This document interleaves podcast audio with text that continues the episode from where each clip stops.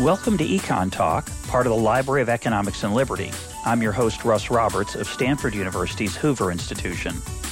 Our website is econtalk.org, where you can subscribe, comment on this podcast, and find links and other information related to today's conversation.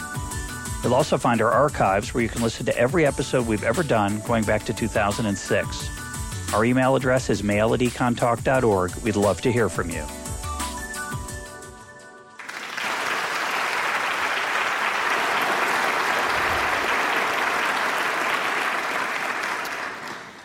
It's a pleasure to be here on the campus of Butler University for this event, Capitalism, Government, and the Good Society, sponsored by Butler University and Liberty Fund.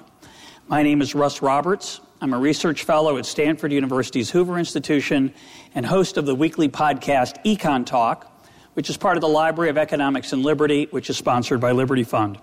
I want to begin our program by introducing Chuck Williams, Dean of the College of Business here at Butler University, and Chris Talley, president of Liberty Fund. Please welcome them.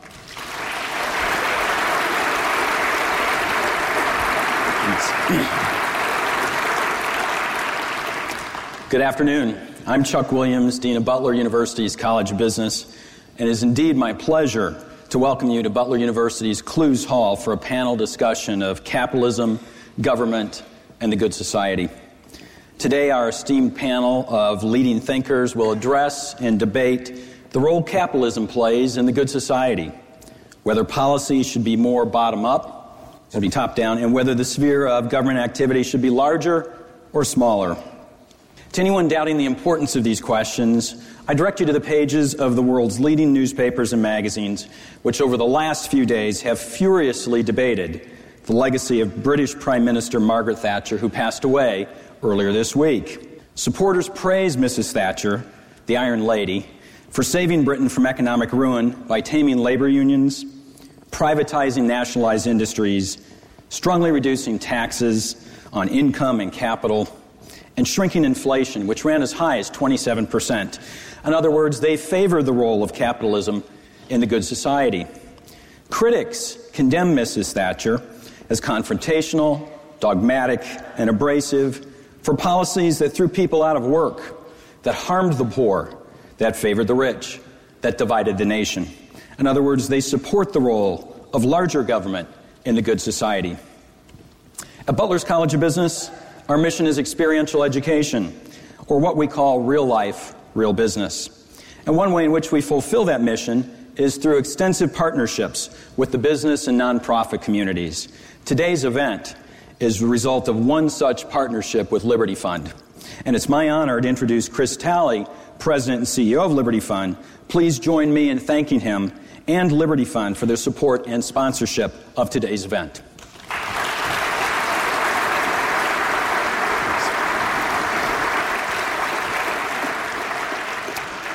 Thank you, Professor Williams. Um, take just a brief moment to explain a little bit about what Liberty Fund, kind of an organization Liberty Fund is, and join in, uh, in a warm welcome for uh, this evening's program.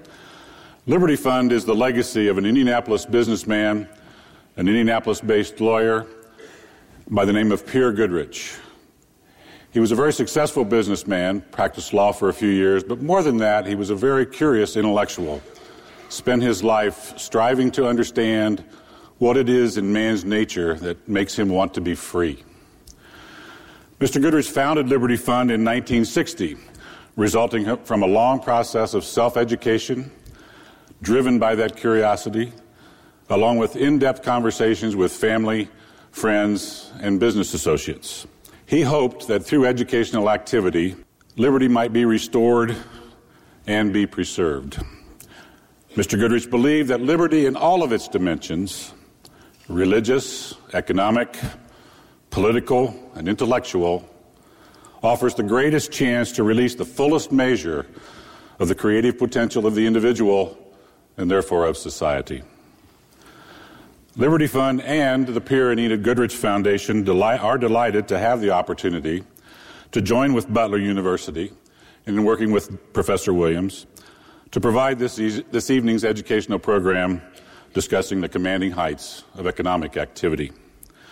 Again, I join with Dean Williams in welcome, welcoming all of you to this program and the ensuing presentations and conversation. Thank you all for coming out.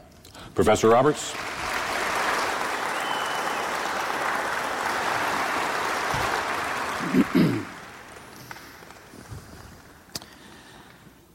We're here to talk about capitalism, government, and the good society. And my view of capitalism has always been that under capitalism, man oppresses man. But under socialism, it's the other way around. it's not my line. Um, I'm told it came from Mad Magazine. And to be honest, it's not my view, but it does capture the reality that all political and economic systems are imperfect.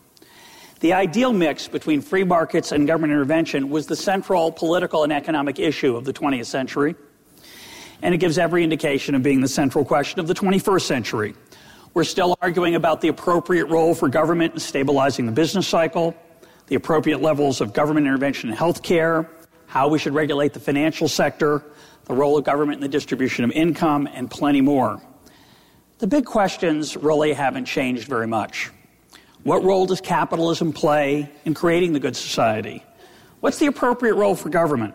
Should economic activity emerge voluntarily from the bottom up, or should it be steered and imposed from the top down? What changes in the inter- interaction between the marketplace and government should be put in place in the aftermath of the 2008 financial crisis? Should government sphere be larger or smaller? Is market failure or government failure the right starting point for tackling these questions? What are the right rules of the game, the right policies that let human creativity and self expression flourish? We have a remarkable group of speakers here today, each with their own philosophical and policy perspectives to help us think about these issues. Each speaker is going to talk for about 10 to 15 minutes, and that will be followed by an informal hour long conversation that I'll moderate. So let's get started. Our first speaker is Michael Munger. Mike is professor of political science at Duke University, where he directs the philosophy, politics, and economics program. Trained as an economist, Mike is the author of numerous journal articles at the interface between economics and politics, as well as the author of Analyzing Policy, Choices, Conflicts, and Prices. He blogs at the Euvoluntary Exchange and at Kids Prefer Cheese. He leads all guests in appearances on Econ Talk with 22 our last conversation was on John Locke and Hurricane Sandy. And he's also the best living economist to appear in the Keynes Hayek rap videos. Please welcome Mike Munger.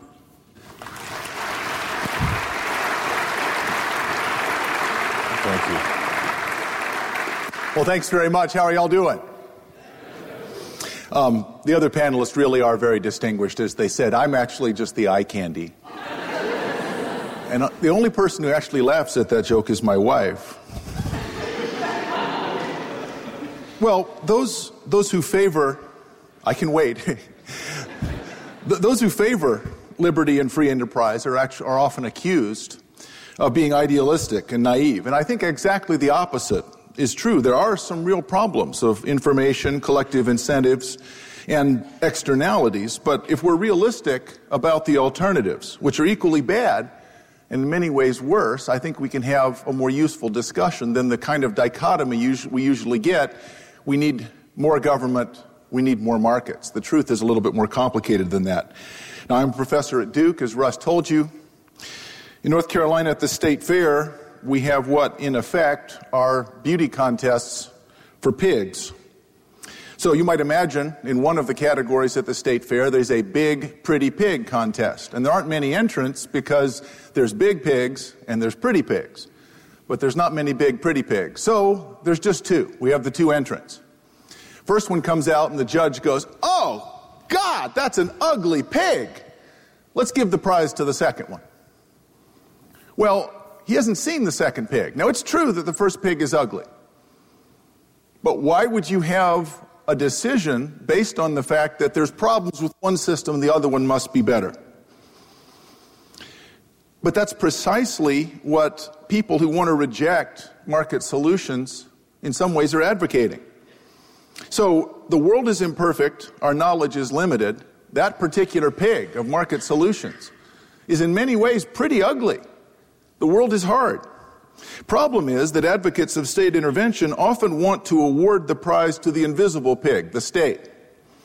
But when you actually take a look under bright lights, government failures are just as ugly, just as prevalent, and in some ways harder to control than market failures. Now, the kind of research that I do is called public choice.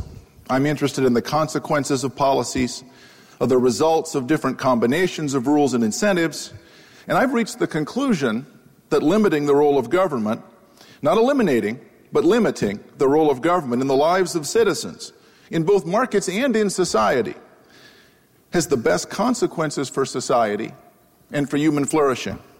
So I want to make two points in this regard. First, society and the state are different things. In fact, the state can some sometimes crowd out society. But society is not the market either, it's something else. And then, second, the real question is not between more regulation and less regulation. The real question should be what I'm going to call the right kind of nothing. Well, if I say that society and the state are different things, and society and the market are also different things, government's a political collective organization that uses coercion. Markets are a set of shared institutions that reduce the transactions cost of impersonal exchange.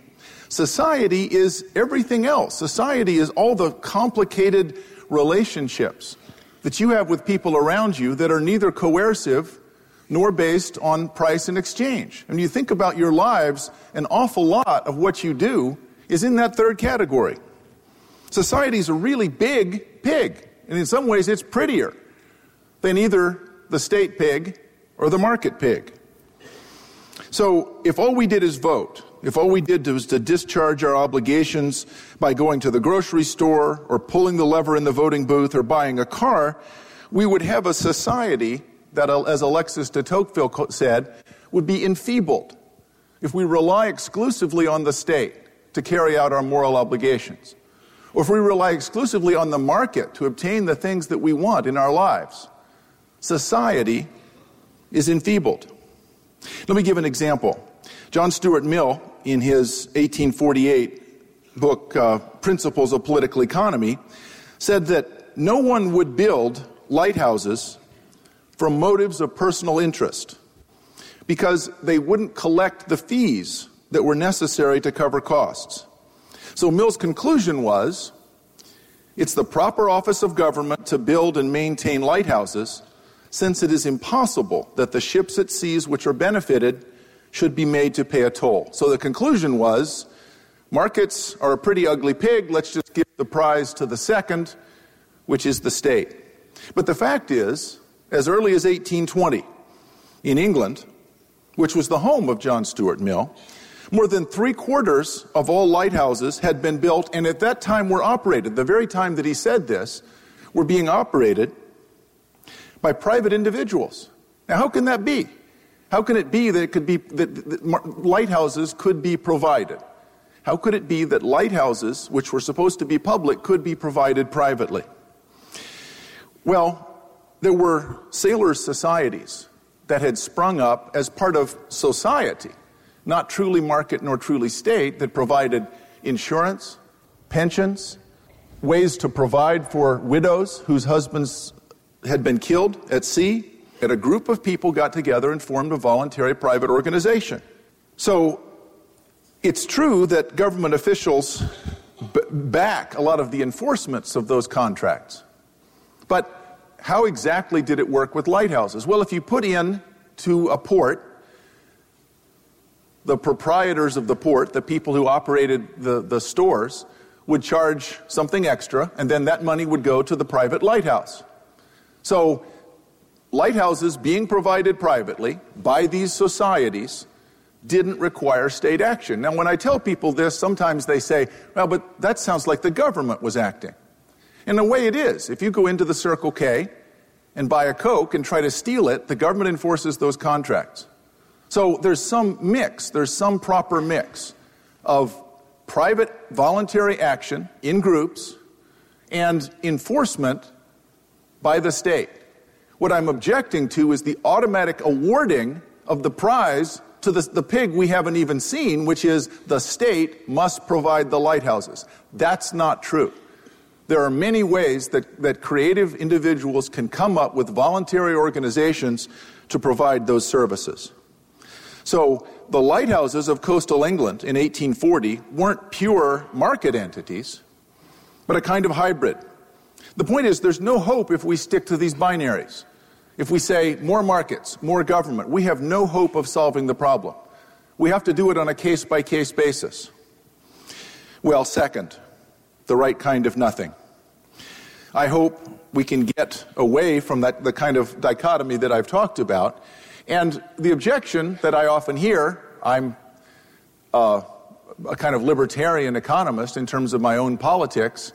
People say, well, you just want the government to do nothing. Well, that's not right. What I want is for the government to do the right kind of nothing. And what would I mean by the right kind of nothing? Well, in 2009, I taught for a semester in Germany, in Friedrich Alexander University in uh, Erlangen, Germany. And I don't speak any German.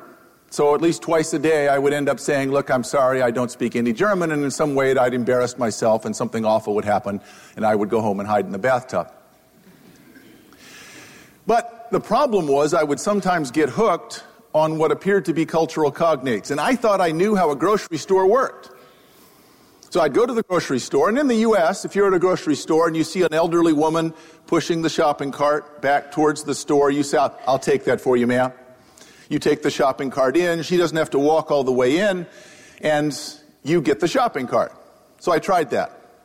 I'm in very large Kaufland, uh, underground parking lot at a, at, a, at a, grocery store, and I see this elderly woman, kind of about five feet tall in heels, a Uber Oma, a grandmother, walking along pushing a shopping cart. And so I think, okay, I know what to do. And I pantomime to her, I'll take that. And her reaction surprised me. She dodged hard to the right. I had on more sensible shoes and I was younger. And so I dodged that way too. And I was going to intercept her. And she dodged pretty hard to the left. But I had the angle and I grabbed the shopping cart. It's surprising how loud an old lady's screams are in a, an enclosed area like that. Because she started screaming. And then I saw a policeman running. In Germany, you don't usually see policemen running. They're very placid individuals. If they want to talk to you, they go. He was running and looking at me, and I thought, this is bad. And I was practicing my speech. I don't speak German. I don't speak German.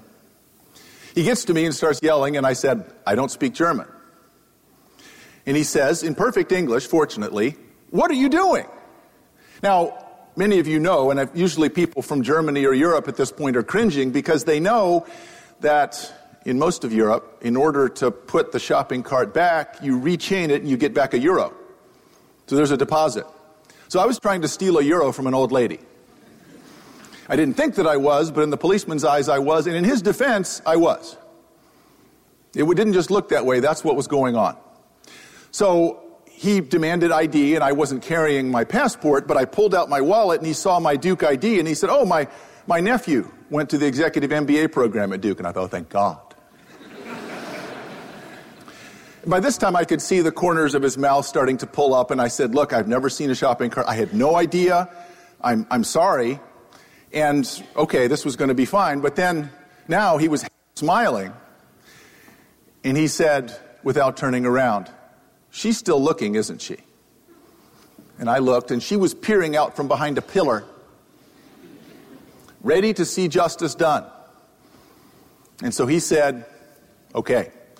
And he starts shouting. I'm not going to shout loud because I have a microphone on, and poking me hard in the chest. You have to understand, I don't think she speaks English. We're done here today. That I submit is the right kind of nothing.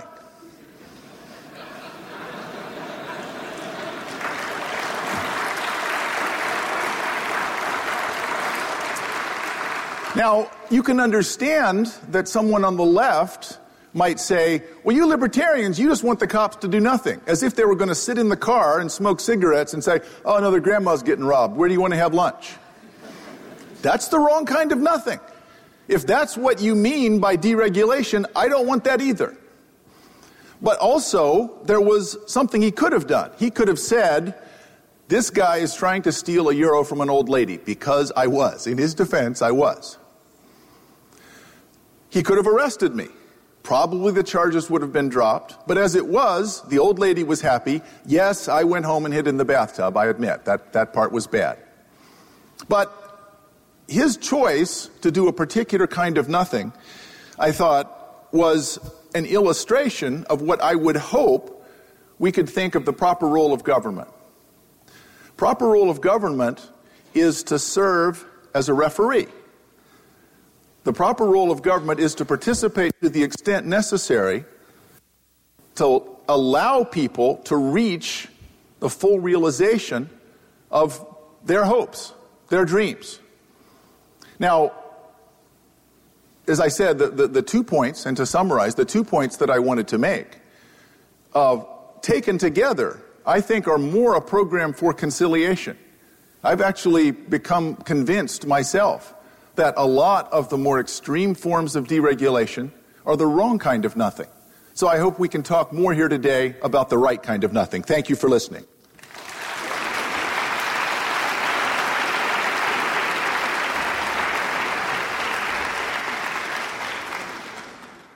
Our next speaker is Robert Skidelsky. He is an emeritus professor of political economy at Warwick University. His three volume biography of John Maynard Keynes won five prizes, and a single volume abridgment appeared in 2002. A revised edition of his book on the current crisis, Keynes, The Return of the Master, was published in September of 2010.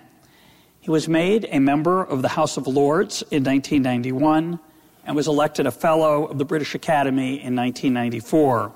His most recent book, How Much is Enough?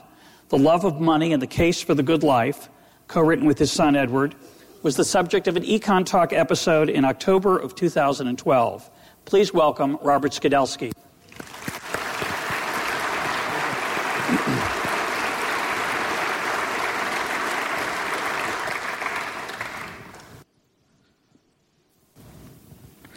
Ladies and gentlemen, uh, I'm not going to talk about Margaret Thatcher, though I, uh, uh, I will answer and make any comments you want on her, on the Iron Lady um, afterwards. Certainly, um, we've been uh, uh, overwhelmed uh, by news of her, by, by, her achievements, and also, of course, um, quite a few criticisms of her um, divisiveness. So I'll be very happy to talk to that, but rather um, I'm going to talk about the conditions of liberty, which seems a good topic of conversation for uh, a Liberty Fund event. Owing to the uh, hazards of the weather, um, I find myself uh, the sole representative of common sense this, this, uh, this afternoon. So the question really is um, what uh, policies and structures are best suited to maintain the system of liberty? And I want to consider that question through the prism of the two great rivals of 20th century economics, John Maynard Keynes and Friedrich Hayek. Um, they were the colossi that bestrode the world of economics. Curiously enough, um, although they were near contemporaries, they hardly ever engaged. They were near contemporaries, they lived in the same country, but they only had a couple of engagements over a long life. The first was in 1931 when they reviewed each other's books. Well, like most professors, they reviewed each other's books badly. Um, Hayek complained that Keynes's treatise on money lacked any principle of equilibrium. And Keynes was a bit more acerbic in his review of Hayek's prices and production. He called it an example of how starting with a mistake, a remorseless logician can go mad. Um, Hayek never reviewed Keynes's big book, which was his general theory of employment, interest, and money. He said that by the time he had finished the review, Keynes would have changed his mind, say it wasn't worth reviewing it in any case. But I do think that was a cop out. He didn't know how to review it. However, I now come to their second and most uh, fruitful encounter, which was in 1944. And in 1944, Hayek published his Road to Serfdom his famous critique of central planning. He attacked the idea of democratic central planning because he said there would never be enough voluntary consent in a democracy for the goals of a central plan. Therefore, democratic central planning was, a, was an oxymoron. Partial planning, by which he meant a mixture of planning and markets, he also, also thought wouldn't work because, I quote, um, any attempt at such partial planning involved a progressive suppression of that economic freedom without which personal political freedom has never existed in the past. And fascism and communism, the two big rival ideologies in 1944, um, um, were totalitarian um, culminations of what had started as democratic planning. That was his thesis. Um, Western democracies were fighting fascism without realizing that they were on the same slippery slope to serfdom. The originality of Hayek's book, of course, was this argument that what he called serfdom need not be brought about by evil men like Hitler and Stalin, uh, but by the actions of good men. The road to serfdom was paved with good intentions and was covered at a creep rather than at a gallop. Well, Keynes read this book. Um, he was on the high seas traveling to the United States uh, on the third of his uh, wartime missions, treasury missions um, uh, to, the, to, to, America. And he wrote to Hayek in a letter dated 28th of June 1944, which perhaps was rather surprising in view of their huge differences on economics. Keynes congratulated Hayek on having written a grand book Morally and philosophically, I find myself in agreement with virtually the whole of it, and not only in agreement, but in deeply moved agreement. But, um, there was a but. In fact, there were three buts. And I just want to go through the buts because I think they're very, very apposite to what we're thinking about this evening.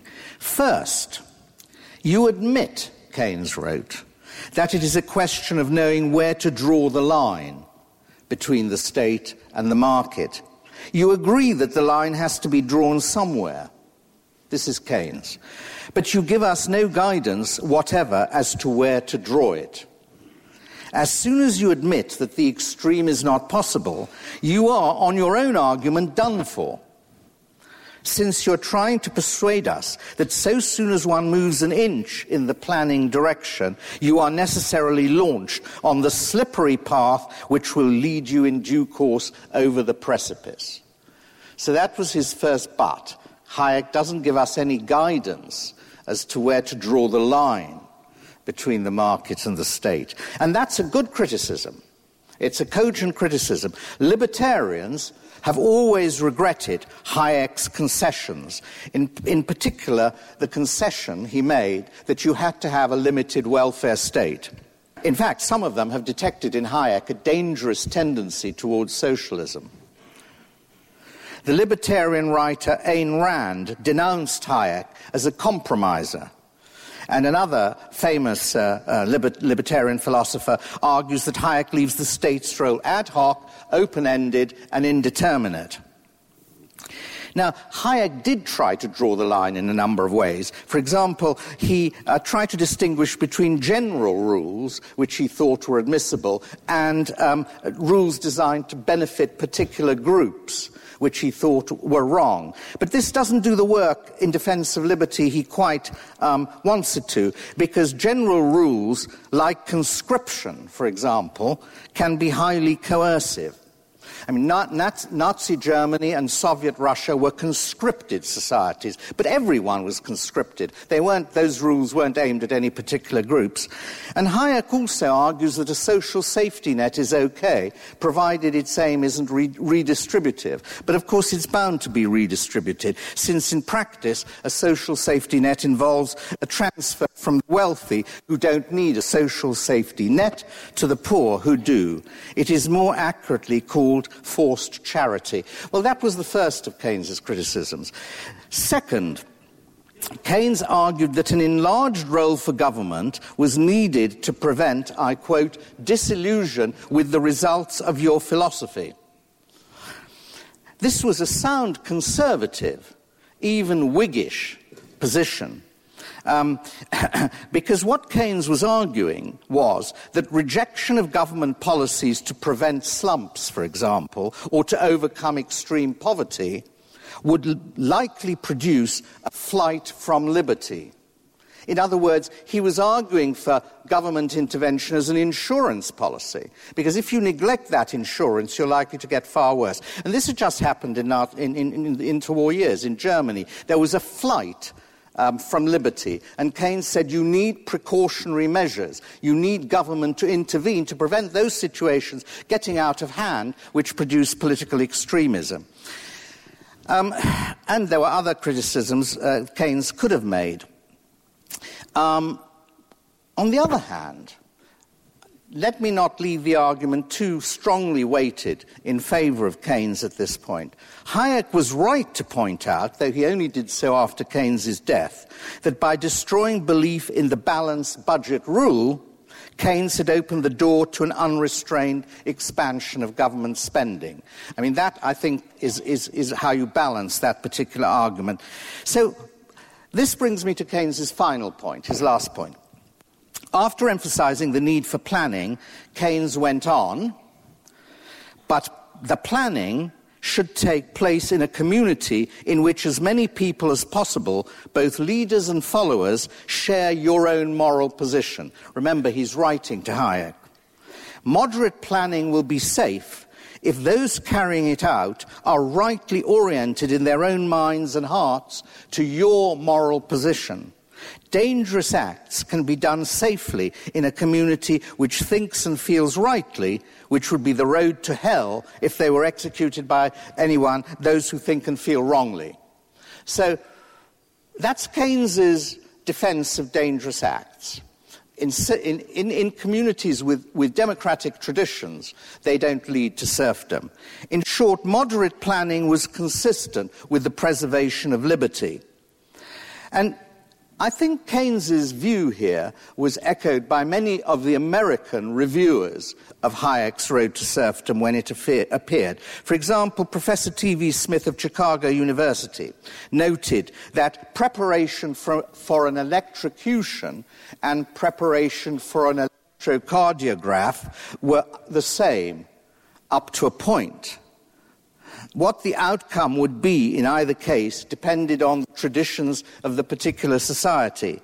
And Smith wrote, No country has yet wittingly or unwittingly slipped into serfdom, whose presuppositions are democratic, whose customs, hopes, and habits uh, are full of sympathy for men and replete with respect for laws. So basically, it depends on the society whether these acts, whether big government leads to serfdom or it doesn't. However, Hayek has a good comeback on this, though he obviously he didn't, he didn't reply to Keynes's letter, by the way. Um, Keynes's argument was essentially static. What it ignored was the consideration, this is Keynes, that right feelings and democratic customs can be depleted and eroded by continuous government intervention. Their, their continuation is not independent of the acts being done. A society in which Keynes's dangerous acts are frequent will lose its understanding of why they are dangerous. That is, its sense of what it is to be free. And this has happened to some extent. Political liberty is, remains. We're free to vote and to speak as we choose, at least on occasions like this, provided we're polite. But we now accept many more curbs on our personal liberty um, than we did in Keynes's day or Hayek's day, in the name of all kinds of desirable things, to be sure, like health and safety and security, all those sort of things, we accept restrictions on our liberty which we never would have. And we don't associate them with, with curbs on our freedom because we've lost our sense of what that kind of freedom is. The war on terrorism offers leaders opportunities, unrivaled opportunities, for repressive legislation, surveillance, and preemptive justice, which comes straight out of George, Orwell's great dystopia, 1984. But most of us are completely unaware of how far down that slippery slope we've already slipped.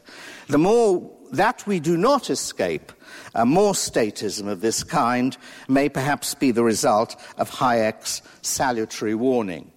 Now, this is the skeleton of the great debate which should have been but never was. It never was because Keynes died less than two years after The Road to Serfdom appeared, and therefore never engaged properly with Hayek on this very important field of political economy. The question, of course, is is a Keynesian state more or less likely to preserve political and individual liberty than a Hayekian state.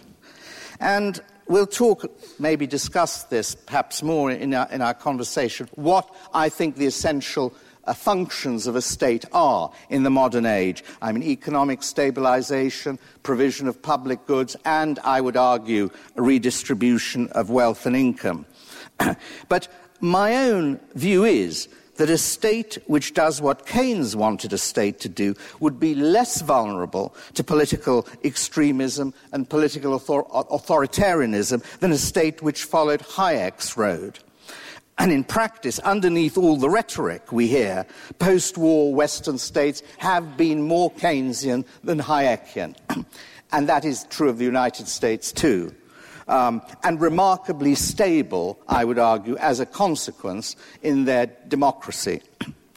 Let me put it this way in conclusion an economic system which tolerates periodic crashes in the name of freedom from financial regulation which tolerates cuts in public spending in face of rising unemployment, which tolerates rising inequality in the name of sanctity of private uh, sanctity of contract, is more likely to suffer creeping authoritarianism by way of political reaction to those things than a state pursuing the middle way commended by Keynes, which Hayek saw as the slippery road to serfdom.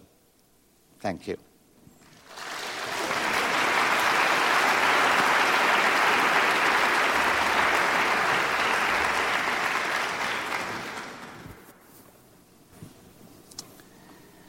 Our next speaker is Richard Epstein. He is the Lawrence A. Tisch Professor of Law at New York University School of Law and the Peter and Kirsten Bedford Senior Fellow at Stanford University's Hoover Institution.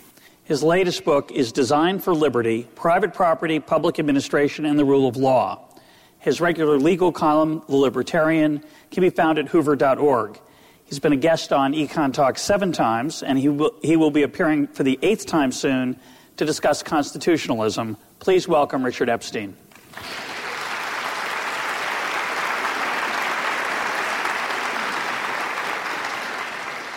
On this particular occasion, what I want to stress is that I actually start out life as a professional lawyer. And what lawyers do is something in many ways quite different from what economists do and political theorists do.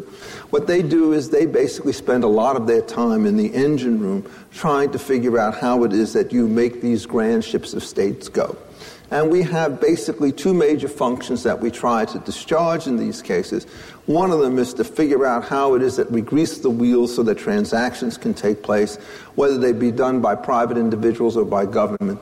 And then, secondly, what we try to do is to put in a set of mechanisms whereby disputes can be resolved short of force by the introduction of a state, a neutral judiciary, in some cases juries, and opportunities to be heard, uh, so that in effect we can substitute adjudication for warfare in the operation of the overall system.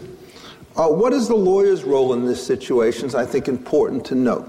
Lawyers are remarkably uncreative people, I think it's important to say.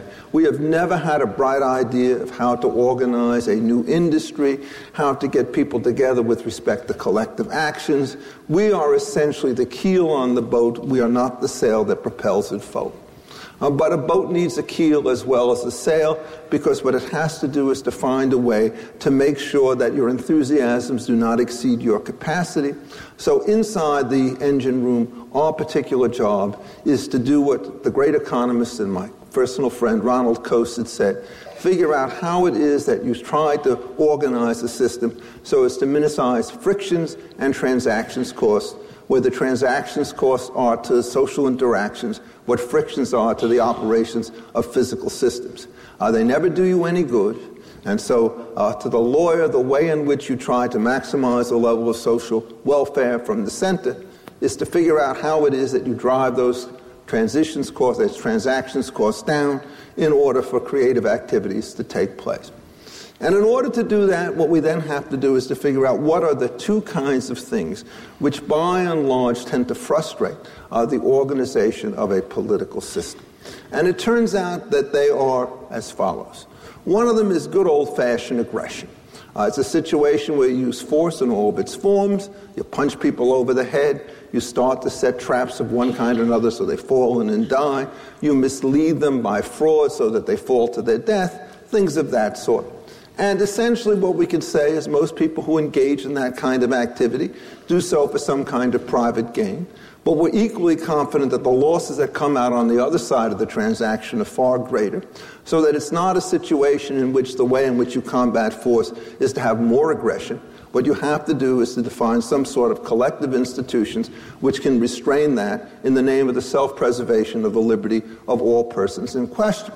This is, I think, the fundamental condition of a society, and introducing the rule of law, which essentially finds ways to curb that kind of aggression, is in fact the first and paramount task.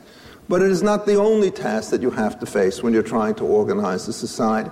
There are problems of coordination that also take place that sometimes cannot be achieved by voluntary means.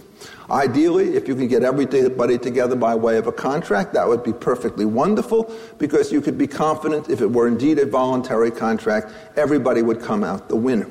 But when it comes to organizing certain kinds of organizations, it turns out that voluntary solutions are not possible, and we have to start thinking of collective type of arrangements.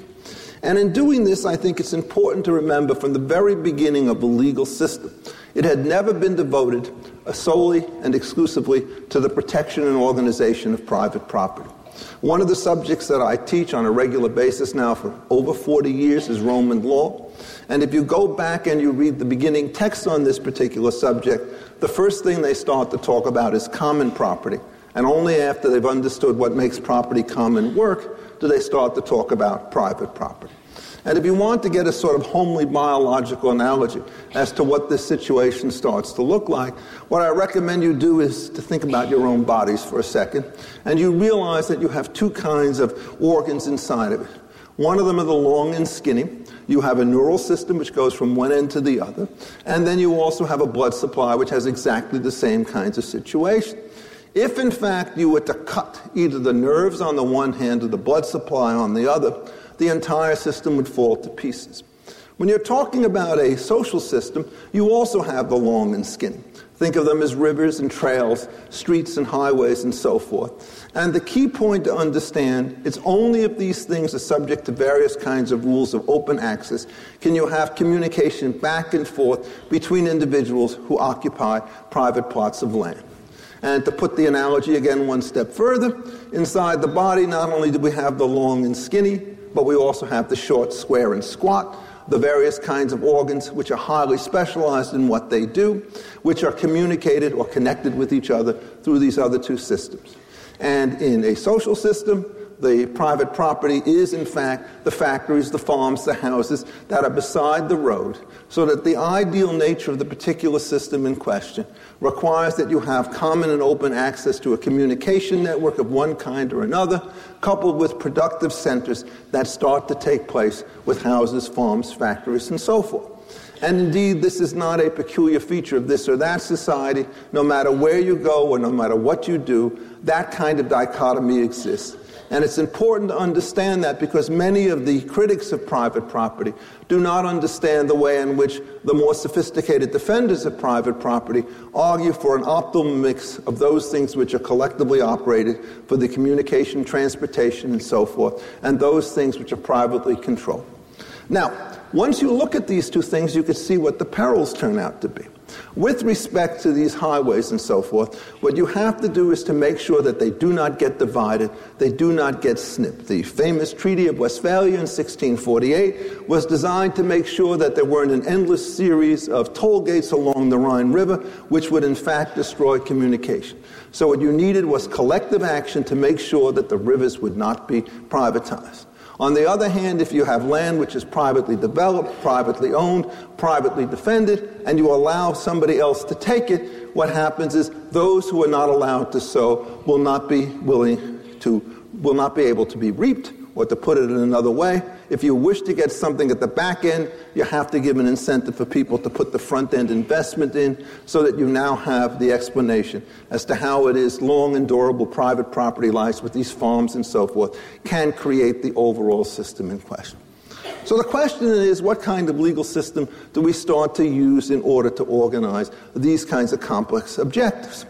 And here, what we do is we first have rules of acquisition. Uh, how does somebody gets the property?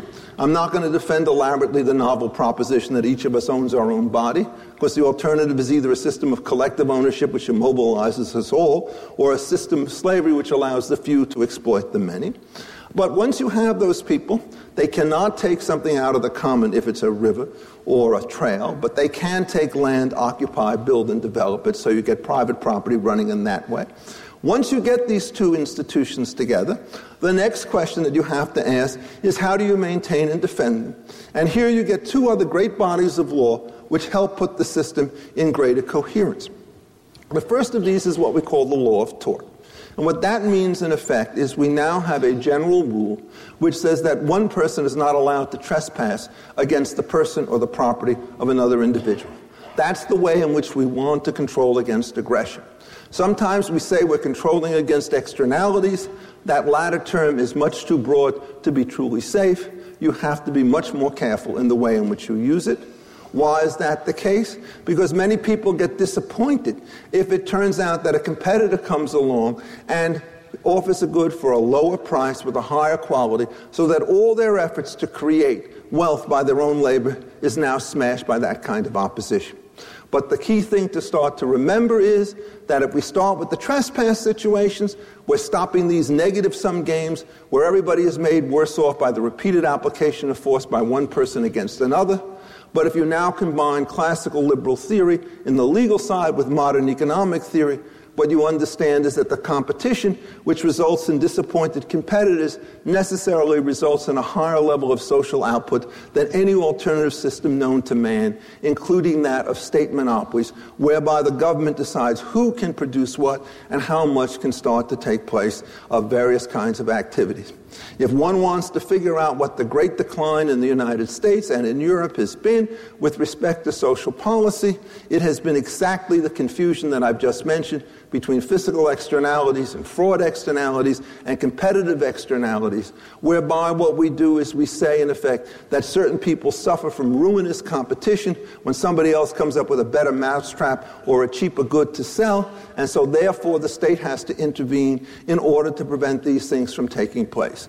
And the great transformation that is associated with the move from classical liberal philosophy, which is not libertarianism in the sense that collective action by the state is not appropriate, to the modern progressive system, which believes in lots of government management and so forth, is that the class of permissible externalities for government regulation is to the modern progressive and to some extent to the modern Keynesian um, various kinds of competitive distortions taken by, by innovation.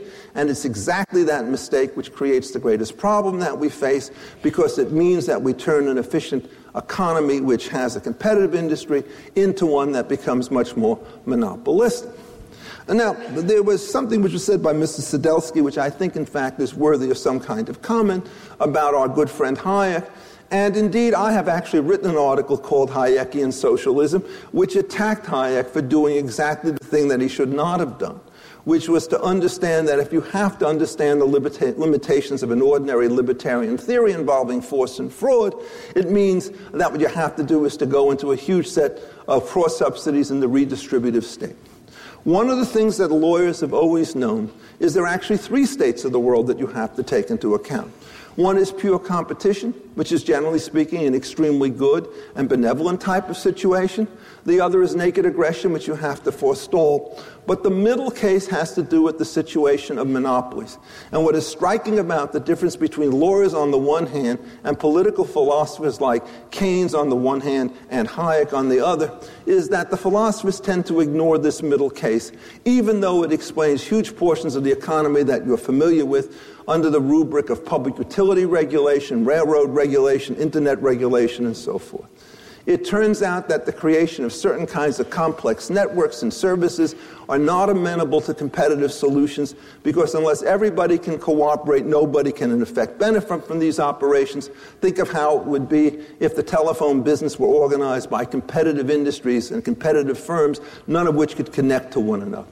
Uh, so, what the good old lawyer starts to think about is how it is that you can create the gains from these networks without getting monopoly exploitation.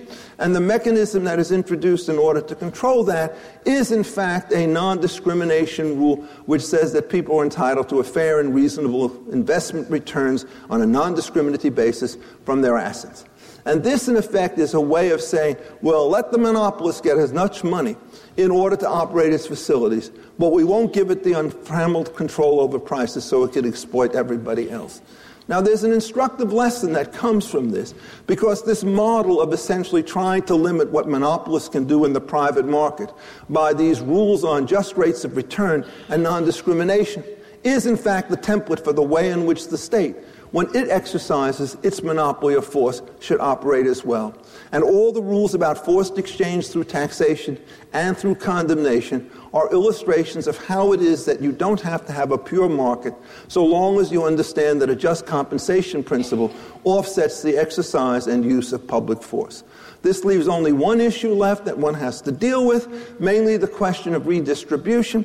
And here it, I disagree, I think, with most conventional thinkers on this, day, on this issue. I think, in generally speaking, we ought not to make that the first of the list. The first thing on the list is always to expand the growth by controlling aggression and controlling monopolies. And then, if that starts to fail, you figure out how private incentives can fill the gap.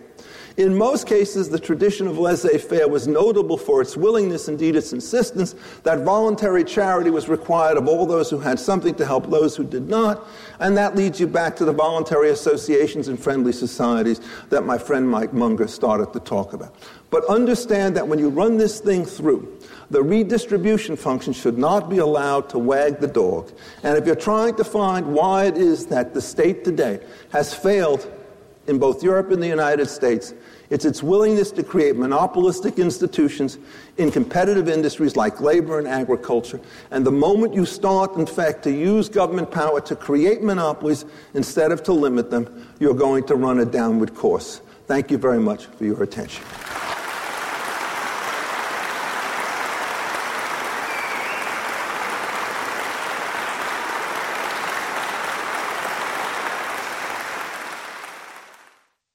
We're now going to move to the second part of our, um, of our event, our conversation.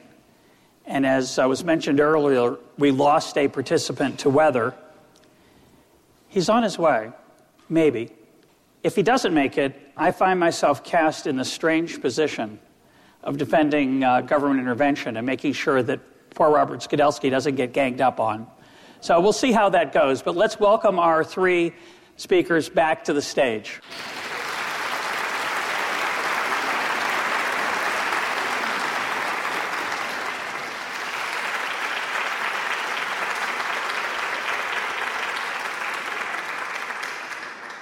So, just to uh, put names to faces again, we are very pleased to have with us for this conversation Michael Munger, Robert Skidelsky, and Richard Epstein. I want to start us off with the challenge of Twitter. I'm going to ask each of our three participants. Now, I have to be fair to them. I didn't tell them much in advance about this opening question, so I'm not going to hold them to it precisely but I want them to tweet their appropriate role for government. So I'm going to give them 144 characters. Since that's a little bit brutal, I'm going to give them a few more sentences. But I want them to start by telling us briefly what do they see as the appropriate role for government. And we'll, we'll for this one, we'll go around the, uh, the group here one by one, and then we'll, we'll open it up to conversation. Michael. All right, I, I said in a way the very short kind of haiku answer is that government should be a referee. Government shouldn't be a participant, and government shouldn't be too active in actually making the rules on the fly. There should be a set of rules, and then government should be in charge of enforcing them. Robert? Uh, three functions, I think. First of all, economic stabilization. Market economies don't um, ensure uh, continuous full use of resources. Secondly, public goods. That is, goods which can't, for various reasons, be produced by markets, and Richard talked the, about that. And thirdly, uh, enough redistribution uh, to secure fair equality of opportunity for people to realize their potential. Richard? Well, I mean, I start off with the maxim cooperation, yes, coercion, no. Qualify it by saying monopoly, maybe, because sometimes you need them and don't really understand. And redistribution, where the first things, three things fail added in the following way, again as a lawyer, that you must have a very complicated and sensible system of administrative rules which will tell you how you do civil procedure, criminal procedure, and administrative procedure. Uh, that's the stuff in the engine room. It's probably the bulk of what I do as a day to day lawyer, and no one should ignore it. So let's turn to the problems of capitalism. Mike, what do you see as the uh, the biggest challenges that capitalism faces? What are its weaknesses? What should we be worried about? I think we should be very worried about capitalism, and the reason, paradoxically, is that government is in some ways too cooperative with the wishes of capitalists. And I mean that in a what economists call rent seeking. Suppose I own a large corporation, or I'm a manager of a large corporation. I have two choices. I can spend money trying to make better, cheaper, new products that people want to, to buy. I can create value. And the profits that I make from that actually redound to everyone's benefits. Yes, I make profits, but the big benefit is to consumers who are paying for something, they're paying less than its value to them. So that's the way capitalism is supposed to work. But the alternative, and it's identical from the perspective of the owners of the capital itself, is I lobby members of Congress for contracts which, if I were to make them privately, would violate the antitrust laws. I want to have contracts in violation of restraint of trade laws. Now, I can't do that because it'll violate the Sherman Act or Robinson Patman, but I can if I get a cooperative member of the Senate I, that you can introduce legislation that's far more unassailable, far more difficult for my competitors to overcome, whether those competitors be in other countries or my competitors be new startups here in the United States. Now, from the perspective of the owner, from the stockholders, the people that I answer to as the manager of this corporation, which one should I do? They don't care. And in fact, if I refuse to do the rent seeking, lobbying, use government to protect my profits route, I'll be fired or I'll suffer from an unfriendly takeover because that capital has a higher valued use in rent seeking. So government somehow must armor itself against the blandishments of interest groups. So the problem that we have is precisely that government is too susceptible. And this, I sound like a Marxist at this point, but this is actually, I think Marx was the first public choice theorist. No, you don't. you don't sound like a Marxist to me. Marx, Marx has a different conclusion. Marx says get rid of the corporations. I say find a way to prevent government from being bought and paid for by corporations. Richard, do you think yeah, capitalism I, has any weaknesses that uh, need to of be Of course. Uh, I mean, on, on, the Marxist point, I don't think that's the central issue. I think he thought exploitation of labor through um, contracts which were winning on one side and losing on the other. And I think he was wrong about that. I think the fundamental difference on that point is that most of us believe that voluntary contracts result in mutual gains between the parties, and the problem is whether or not, as with monopoly, the external effects are negative and override those gains. But I think in many ways the situation is even worse than Mike says it is, because I'm going to go back into the engine room again.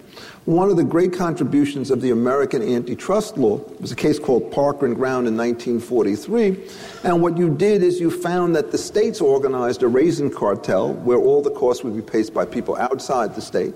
And the Supreme Court was so enamored of the fact that there was government protection for this that it said it was legal against the Sherman Act precisely because the state ratified it, whereas a good economist would say, oh my God, a state run cartel, in fact, is durable, it won't break down for cheating. So this is essentially the problem that you see is that you look at these societies and we are busy in the United States and in many other places taking competitive industries using government resources to convert them into monopolies. When I wrote a book called Takings now some 28 years ago, uh, the basic logic of this book was that every transaction that you have, either voluntary or coercive, should result in positive sums for all the people who are involved. Monopoly always creates negative sums at positive cost, so it's a double loser. And controlling that, I think, is the most important thing. And to the extent that monopolization and capitalism are equated, it does a great disservice to the capitalist institutions. Robert? Yeah, I'd like to um, disagree with both Michael and Richard. Sorry, I, can I call you by your Christian names? Yeah. Um, I, I, think that, um, sure, uh, there's been too much um, uh, collusion between um, the state and, and, and, and, and certain uh, interests. I mean, particularly financial interests. I mean, basically, basically, um, the the um, the state um, has um, uh, deregulated the financial sector at the behest of the financial sector to the point at which um, a lot of its activities, quite simply, um, are, are waste. I mean, a lot of a lot of finance is simply rent extraction um, and uh, has no social justification, and people um, at the top of the profession get paid far too much for the value they actually render to society. Is this the part where you disagree? Um, this is the part where I, I, am going to disagree in a second. This is the part where I think, you know, I agree. Now, um, at, uh, but, and then to go, go to the part where I disagree with Richard, I don't think monopoly um, I mean, monopoly is bad, and monopoly is a great source of uh, misallocation and all that. But even if you had a perfectly competitive market system without any of these distortions, you would still need uh, an economic role for the state in stabilization because you would not get um, a, the full uh, utilization of resources under a freely competitive market system because you have severe information problems. And if you take um, the argument for saying that a market system would always achieve optimum equilibrium, you find it does depend on perfect information. Now, we do not have perfect information. The future is very uh, uncertain, and we have asymmetric information problems anyway. No, I disagree with that, and let me explain why. Um, as I mentioned earlier on, the central problem of every legal system is how to deal with friction. Imperfect information is one of those things. But it is a very dangerous leap to say that by virtue of the fact that there are gaps in information markets, that only governments can stabilize it. One of the things that private markets do is they introduce all sorts of intermediates who have exactly that kind of role. These are people who are brokers and various kinds of exchange entities. And the theory is if they have enough information, they can basically organize both That's sides. That's a theory. But it's no, no, it's not a theory. It's a theory in which if you look at the thousands upon thousands of people who fill exactly those kinds of rules, getting people paying on both sides of the market for their services, it's fine. One of the great achievements with respect to the financial markets, apart from the disaster, is the creation of such institutions That's like. That's a huge qualification. No, no, no, no, no, no, no. Let me, no. Let me explain what the system is. You know, look, the financial markets will never be purely competitive for the simple observation that runs on bank are the kinds of things which it's very difficult for private institutions to control against. And so you have to worry about that. And remember, when I said you needed to regulate antitrust laws, that's a concession for government roles and some kind of market failures. But the ability essentially for large numbers of people to participate in markets depends upon the ability to create intermediates who, in effect, will take certain kinds of financial instruments, which would be much too risky if concentrated in some hands, and to spread them out over a larger situation. And those markets, most of them have actually succeeded, some of them have failed. Where they have failed most notably has been in the real estate market, but that's the area in which the intermediation has been covered with government guarantees and alterations of public money supply, so you can't treat it as purely a private failure. There's also some serious technical problems in that market. Most of the people who, in effect, engaged in securitization thought they were diversifying against all risks. That turns out to be wrong. There are many risks which are systemic and for which securitization and partition of assets doesn't work. You need 2.0. There are market failures in that case, but interestingly enough, none of the regulations in the SEC and so forth that were designed to counteract those things had any positive effect on the way these were organized. Okay, I'm going to let Robert respond, and then Mike's going to jump in if he'd like to. Go ahead, Robert. But the market failures here are colossal. Um, or this particular market failure, because it actually has involved um, the economy uh, of the world in the biggest slump we've had since the Great Depression. Now, of course, in, in, the United States, it's now coming out of it a bit better than Europe. But the loss of output income jobs over the last five years has been colossal. We're about 10% poorer than we would have been had we been growing um, at the old rate. Now, you talk about the market failure. That is a huge market failure. What's more, many of the uh, financial, much of the financial innovation, um, which was the product of the last uh, 10 years or so, and particularly in the development of derivative instruments of one kind or another, were precisely de- designed to, to diversify risk so that something like this couldn't happen. Now, it did happen. Now, what's, so where do you go on from there? And, and I think you go on from there um, to say that, look, a lot of these risks cannot be guarded against except by state policy. I don't mean by state regulation of the banking system. I don't even mean by breaking up bigger banks, but state action to maintain a, a, level of demand consistent with a reasonably full utilization of resources. So the market fluctuates, you let that happen, but the state continues a steady stream of investment. And that's what worked 1950s, 1960s, and on the whole, I think that was a better period than the one we've had in the last 20 years. Mike, do you want to uh, respond to that? Of course. Please do. A parable. Behold the unicorn. Now, the unicorn is the ideal pack animal. It can carry large amounts of cargo. It eats nothing but rainbows. And its flatulence smells of fresh strawberries. It's clearly the ideal pack animal, save for one thing it doesn't exist. The state is a unicorn. There's no such thing as the state. Now, Maggie Thatcher famously said there's no such thing as society. I clearly disagree with that, but I understand what she meant. There's no such thing as the collective, the uber mind, that has all the information that markets are assumed to lack.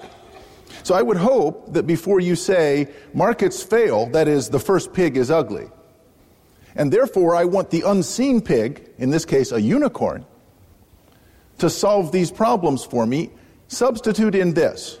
Next time you say, I want the state to do X, say, I want politicians I actually know to be in charge of this. Because they're better informed. Because they have a longer time horizon. And I think you'll see that that's nonsense. Politicians are looking for the next election. If they lose, they're done. Now, it's perfectly true that people in markets Stockholders, managers have very short time horizons. But so do politicians. We're in a situation where we have two pretty bad choices. And the idea that we're going to pick one over the other means that we're doomed to continue to make the mistakes that have gotten to this, us to this point in the first place. Now, I have a suggestion about what the intermediate solution ought to look about. And I disagree with Professor Skidelsky when he says that this is all a market failure. Um, I remember having a conversation um, with, I guess it was Senator Dodd or Representative Dodd uh, about the Dodd Frank bill. Senator Dodd, I, I repress. I think. Um, and he said, I said, what about Fannie and Freddie? He said, we didn't have time to get to that. And, and, I said to myself, what world does he live in?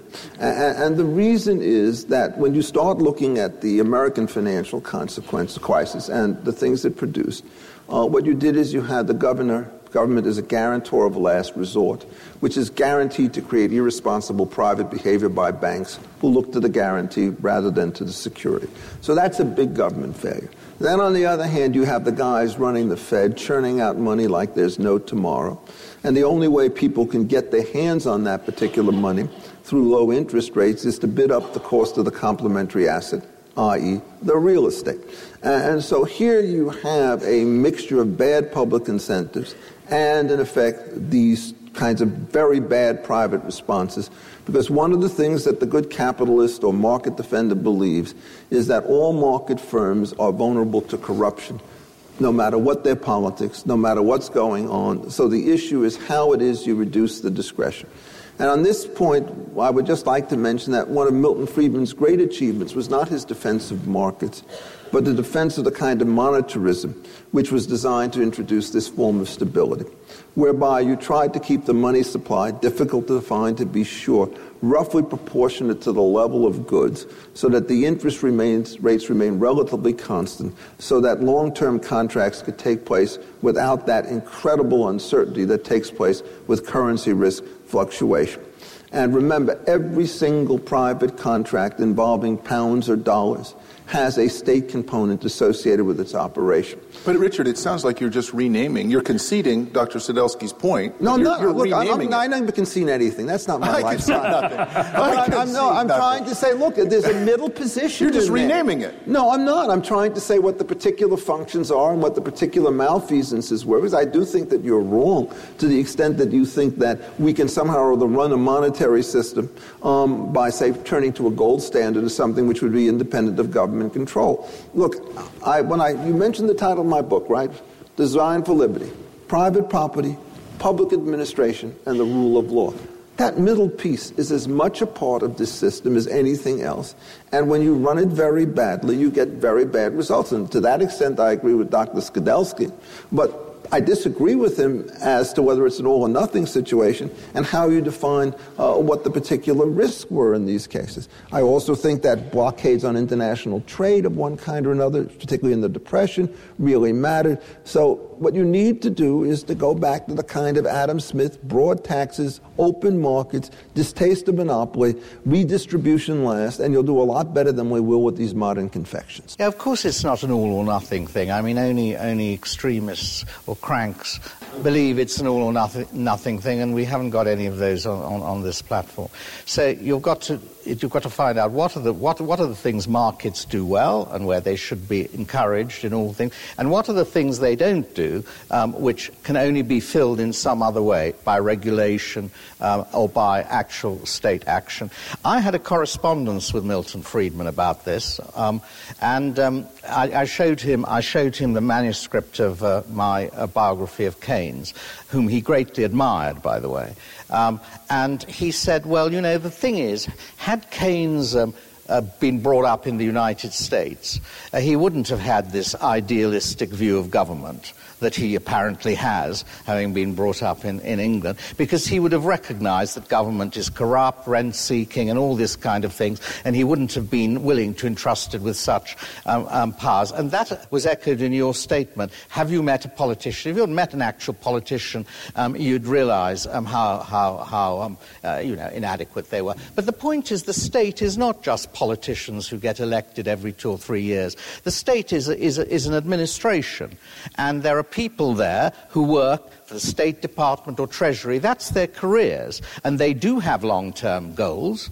And they are not um, simply, um, simply overturned by the, the whims of, of, of, of, politicians coming and going. So you've got to always think of the administration, and there is a long term um, element there. Second point, last point, is you know, the trouble is, um, Friedman was defeated on monetarism. I mean, monetarism was defeated because they could not identify um, the correct money supply. I mean, the money supply proved to be a movable aggregate, and they couldn't fix it. And that's why there are no pure monetarists in any central banks today. Um, they tried for a long time. What they do in central banks is not to try and fix some uh, monetary aggregate, but to try and do, fix something like, um, like in, they fix inflation rates. And, and, that is the target they've been aiming for. When you actually come to their attempts to use monetary policy in the present crisis, um, which should uh, work if, if you believe in the quantity theory of money, you find the results have been very, very mediocre and rather unpredictable, better in some countries than in others. Let me just make a, a strong statement to challenge the group with related to this question. Um, it's a fair criticism, I think, that Robert just made. Uh, that monetary policy appears to have been quite disappointing. I would say the same thing about fiscal policy. We spent $820 billion here in the United States on the promise that if we didn't do it, unemployment would go to 8.5%. We did do it and it went over 10. Now, there are many reasons to explain that, but what I want to put forward to the group and get their reaction is do you think we know enough about monetary and fiscal policy, that is, the use of the money supply, the use of government spending and taxation, to have any control and fulfill the role that Robert Skidelsky is asking for. Now, I'll let Robert go first because I think he's, he's going to defend that view. So I want him to defend it, and I and uh, try not to gang up too much two on one. But I, I would argue, as an economist, that we are woefully inadequate to, to predict the path of the economy under various interventions, and I think we should be more honest about our inability to predict it. Be have, have a lot more humility and admit that a lot of what we do is, is simply storytelling yeah. after the fact. Yeah, I, I, of course accept that economists should have a lot more humility.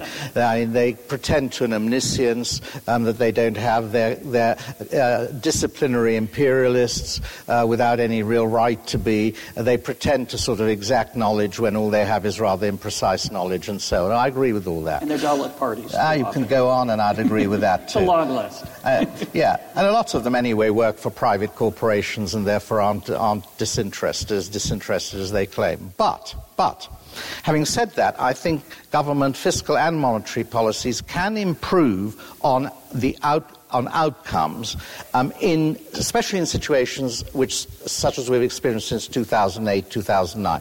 Just one point, if you compare what happened in the Great Depression when governments deliberately tried not to intervene and what happened in 2008, 2009, you have the same, exactly the same downward slope for five months in both cases, and then in 2008, 2009, there was a flattening. Whereas in two, 1929 to 1932, it went on for another, another eight quarters. Sorry, I'm talking quarters, not months. And I think that was due to government intervention. I think they improved on the outcome that would have resulted had there been no intervention. No, I, I, can I disagree? I know it's a counterfactual, no, no, but I've me, got some me, data. I, I, think it's, it's really complicated for another reason. Um, if you start looking at the earlier period, what happens is we did have government intervention in the United States in the form of massive deflation, which essentially screwed up all long-term contracts and resulted in massive Yes, it resulted in the foreclosures on long-term things and the bank. You want to jump in first? Yeah, yeah. It wasn't, wasn't the government. Well, deflation is created by the change in money supply. Yeah, creation. Yeah, but what, what, when, when, caused, when, it turns out when Hoover did not and Roosevelt later did not reinflate the currency, it turned out that the contracts which were denominated in fixed dollars essentially could not be paid by farmers. It was Fed, not government. Well, well the Fed is the government. I mean, for these purposes, I'm not going to try to distinguish which part of the government is responsible, but the only point I'm trying to make. In fact, the Fed is the unelected experts yes, that you say are yes, the best. Yes, I mean, uh, these guys are, are government figures. The intervention on the tariff markets was Smoot-Hawley. When that statute passed, the market, which was slowly beginning to recover in early 1930, again took another nosedive. Then Roosevelt comes in, far from being non-interventionist. The man was the cartel king of the Western civilization. Hundreds upon thousands of these things were set up, one more destructive and insane than the other.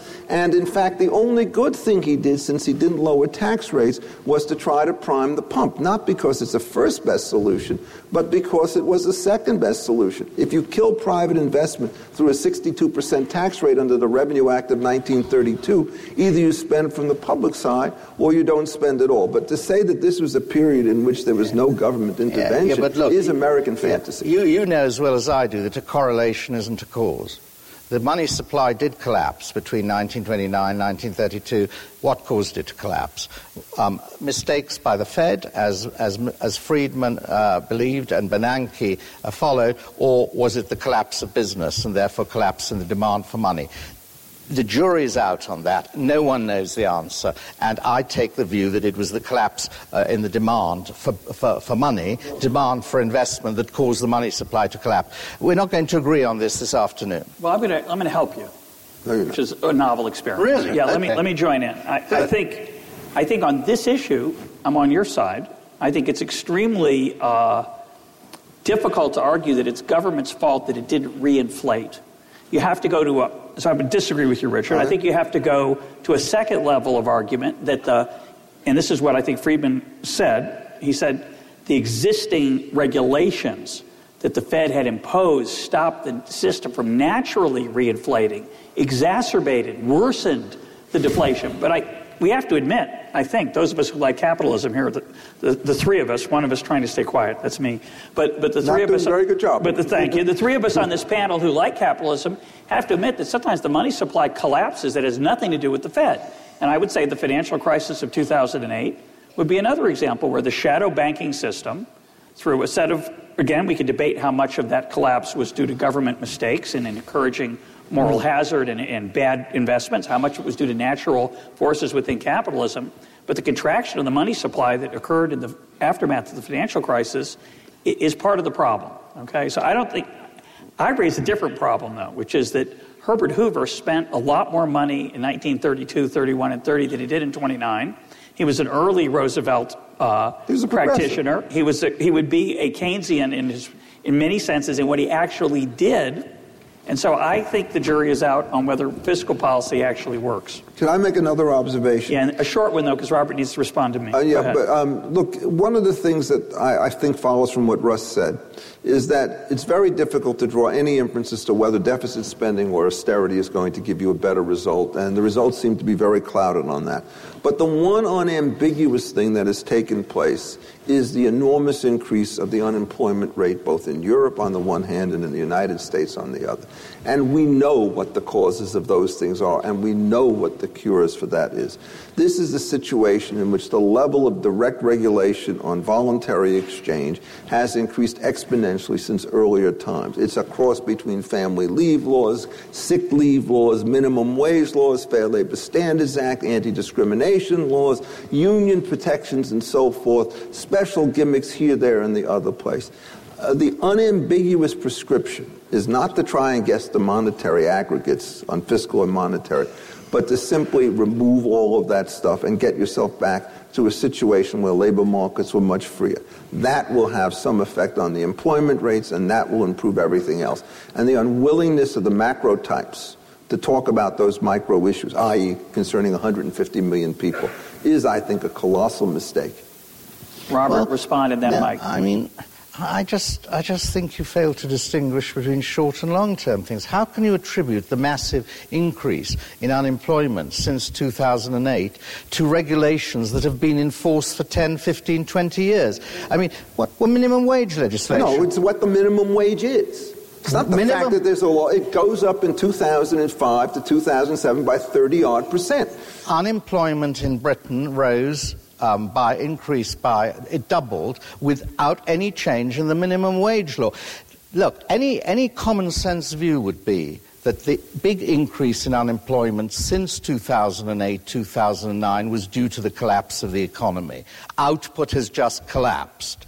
It collapsed terrifically in that, those two years. That cannot be the result of changes in regulation over the period. Yes, it, Mike? it was the result of the fall in demand. I mean, any, any economist will tell you that, even if they believe that, uh, uh, that uh, fiscal policy isn't necessarily the right answer. Mike? So it's interesting to think about Greenspan's famous cri de coeur uh, in, in, congressional te- testimony, where he said that the set of regulations, or actually in some ways deregulations, that had been put in place, he th- had thought would be okay because of the inherently self correcting mechanisms that capitalism and that financial capitalism in particular had. And it didn't. And so I, I think that's an important point in Robert's favor that the, if, if you think that there's inherent corrective mechanisms that are so strong that reputation and the fact that you're going to lose enormous amounts of money are going to be sufficient to have the system be self correcting, that incident seems to prove that it was mistaken. Now, I would say that the reason that there were no self correcting mechanisms in capitalism were that financial firms that were large enough knew that they were playing with house money. Either I would keep winning and I'd get to keep it, or if I would lose enough money, I'd be bailed out. Now, I don't think that's deregulation. I think that is an inability of government to commit not to reward extremely risky behavior. But I admit it's a pretty subtle point. Is the failure there the inability of government to commit, or the willingness of these large financial firms to steal money from taxpayers. I'm going to add a footnote to that and let Robert respond. No. I think it's particularly repellent that Alan Greenspan made that mea culpa in front of Congress. Because Greenspan stood up and he said, All my life, I've thought that markets were great and they could self regulate, and I have, to, I have to readjust my position. This is a man who is famous for being a friend of Ayn Rand, the, the, the I wouldn't call her the patron saint of At capitalism. least a friend. Uh, The, the something of capitalism. What'd you call it? He was at least a friend. At least a friend, exactly. Maybe they were very close. Uh, I don't read enough biographies to expand on that, fortunately. So here's a man who's, who is identified in the public eye as the capitalist, who, sta- who grovels in front of a congressional committee to say, I, I, you know, makes this, this, this confession that he was wrong. And it sounds nice, except for one thing. As you point out, there's an alternative explanation, which is we had taken away the loss side of the calculation. The reason it's repellent, the reason it's disgusting, is that Alan Greenspan was the, one of the driving forces behind that removal of those incentives.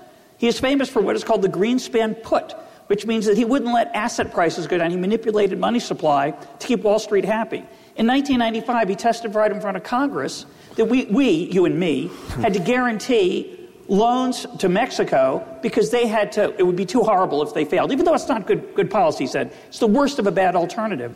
Instead of what we really did, we didn't bail out Mexico, we bailed out the banks that had lent Mexico money. In 1998, he spearheaded the, the redemption, the saving of long term capital management, a hedge fund, which had really no systemic risk at all, but because that's where I believe the Federal Reserve's bread is buttered in New York City by the people on their board. So for him to say he's learned a lesson and he's become uh, an interventionist is a little bit obscene.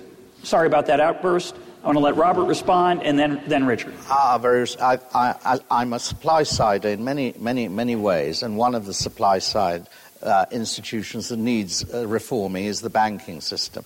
There are lots of ways you can do it. I'm in favor of competition. Um, I think that um, I'm in favor of competition. I would, I would um, do what I think they, they, they, they do um, in the UK now, they've started to do. Um, you can't abolish deposit insurance, whatever, whatever, whatever people say. Um, it's not going to be de- abolished, but you can confine it to banks that take deposits and then free up all the rest from any, any regulation, really, uh, uh, so that people put in their money and they can lose it, and, and, the, and, the, and the government doesn't do anything about it. In that way, you remove the problem of, of banks being too big to fail. So I would do that. That, I, I stop at this point, but I'd like to come back to fiscal policy because it was mentioned, and I have another word to say about it. Good. Yeah, uh, look, I, I want to Richard agree with the last several comments, so a note of amity, but I want to sort of uh, take issue with the question of why it is that things are so much worse now than they were before. And I think the changes in the systems of regulation and taxation, at least in the United States, have taken a very deep turn for the South, which help explain some of these particular problems. Um, I'm somebody who works on the regulatory budget side of these things because that's what I do for a living in many ways. This stuff has expanded. Let me give you but one indication of what an alternative theory is. Uncertainty, when it increases, is like an implicit tax. And uncertainty is a tax on both supply and demand. If you look, for example, in the United States today and ask yourself what certainty you have with respect to the tax structure in this country, what has happened is there's not a single important tax rate that we have whose shape or whose duration is now known to anybody for a period of more than a year or two. We had an entire year where the estate tax just disappeared because these guys couldn't get their act together. Every one of these times we reorganized these things. You could have steeper progressivity, excise taxes, special capital gains taxes. They come and go. We will have the health care taxes coming on top of this. Uh, if you want to essentially have a government, you have to have long term stability in government rules, just as you want to have long term stability in the way in which corporate shares and businesses run. And I think, in effect, that that major decline has created uncertainty which hurts both sides of the market. And the implication is a stimulus program will fail because it's targeted to shortness on the demand side, whereas an uncertainty theory will be much more accurate because it says it doesn't matter what you do on the demand side because the uncertainty is coming through on both sides. And when it comes through on both sides, it collapses all markets. And until you reverse that, and have government more constant in what it does and get rid of the fiscal cliff which occurs every six months, you will not get a long term improvement in the health of the United States. Robert. You cannot explain collapses in output of 5 to 10% all over the world, not just in the United States, in 2008 to 9 by um, increases in regulatory pressure or increased uncertainty about tax rates. You cannot do it. No, this is where I disagree. You could explain I mean, the slowness of the recovery. Surely. No, I'm saying the recovery cannot take place in this environment. The thing is, we will have, because of banking failures, given what Russ said, I agree with, it, monetarism in a pure form, fiscal policies aren't great. But if you don't get the micro stuff more or less correct, you will have exactly what has taken place the most feeble recovery that we've had in time, precisely because we have not got these organizations under place. You talk to employers and say, why don't you hire somebody anymore? Because they say the load that is put on, which we don't know is very heavy, so you move to part time employment, inefficient production. Everybody pulls back on both sides of the market. Let me put it this way, Robert. Is there, you may be right about some things about the macro stuff. Is there anything you could say which would say, you know what? I may be right about the 5%, but I think your proposals are bad nonetheless. Would you concede at least that they had some positive use? Because if they don't have any positive use, then we're on different planets. But I've, I've, I've already conceded they have well, positive use. So I you, thought you weren't conceding no, that fiscal policy No, no, I didn't say. What I said was what Russ said, which is, and I think it's accurate, which is that when you look at this, I said, you don't know whether deficits or austerity are going to be better precisely because of the weakness in the knowledge, but it's unambiguous that the removal of uncertainty and of restraints on labor markets and on the creation of monopolies, all of which are mid-sized issues, but there's so many of them, uh, that those things would help, and everything in this country has gone in the opposite direction. You're, you're claiming the bigger slice of the cake here. I'm willing to divide it between you. No, no, I'm just claiming, no, I'm not even trying to figure out the side of the cake is. I'm trying to say Every single micro policy that we have is anti-growth. I mean, I mean, I'm talking about yeah. take the Patent Act, which you may not know much about. What a disaster all these things are, and they accumulate. And so, what I'm trying to say is, if we're uncertain on the macro, we should try and be together on the micro. If we can fix that, we may be able to change the slope. Well, I'm going to defend Robert, and then I'm going to turn it over. Let Mike comment. Uh, of course, I agree. Richard knows I agree with him on almost everything he said. The only problem I have is you can't really prove it, right? I, I certainly accept it, and I, but I mean prove it. I don't mean prove it. I don't mean prove it beyond a shadow of a doubt. I mean prove it, confirming it with any kind of evidence. As Robert said, we have lots of policies that do bad things, at least in theory, that slow down the, the, the labor market, that discourage employers from taking risks, that discourage innovators from taking risks. And yet, there's, as Adam Smith said, there's a lot of ruin in a nation. And usually we seem to overcome that ruin. Why is it that sometimes we can overcome it and sometimes we can't? In 1993, 97, 86, 62, 58, the economy was doing pretty well. We had a lot of bad policies. Now, you could argue they reach a tipping point, but Keep my going. basic argument is that we, as economists, don't have the ability to precisely measure the magnitude of these things. I certainly agree with the direction, Richard, but I don't think we can, we can measure well, the magnitude. I, and therefore we are storytellers. Mike. Uh, I'm going to tell a story. Good. Uh, I, is it better than the unicorn? Because that was fabulous. Uh, it's hard to top the unicorn, really. He's got a lot of them. Thank you. Thanks very much. Story. this, this is a story, in fact, come back with me to a world where we don't know very much about the germ theory of pathology. It's 1820. And one afternoon, you pick up your daughter and she's really hot, and you think, oh, she's got a fever. I'd better call the doctor. And so you call the famed Dr. Krugman. And Dr. Krugman, he's a professional. He's extremely dedicated. He comes to your house and he says, Your diagnosis is correct. She has a fever. He pulls out a small blade. This is 1820 after all. And he's forced to use the theories that he has available to him and he opens a small vein on her wrist, and he takes half a pint of blood. He says, Call me if it doesn't get better. Two hours later, her fever is not abated. In fact, if anything, it's gotten worse. He takes a half pint of blood. By midnight, her fever is unbelievably high. He takes a half pint of blood. Four in the morning, she dies. He says, My God, we didn't bleed her enough. Every single article Paul Krugman writes is basically that theme. There's still, there's still a recession. There's still a recession. The stimulus must not have been big enough. The only conceivable interpretation is the stimulus isn't big enough. It can't be that the underlying theory is incorrect. And to be fair, instead of picking on Paul Krugman, I could have made it Dr. Friedman with pro market prescriptions. We just don't know much about the macroeconomy.